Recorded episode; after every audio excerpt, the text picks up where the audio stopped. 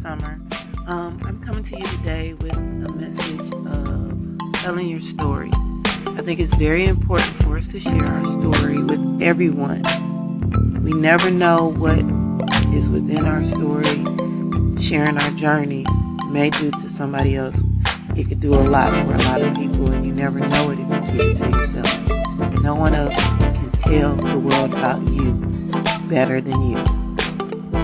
So write it down, make a podcast, share it with a stranger, share it with a friend, share it with a family member.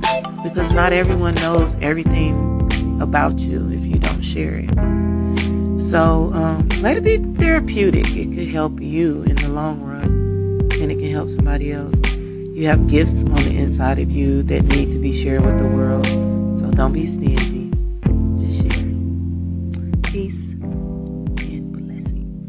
good day.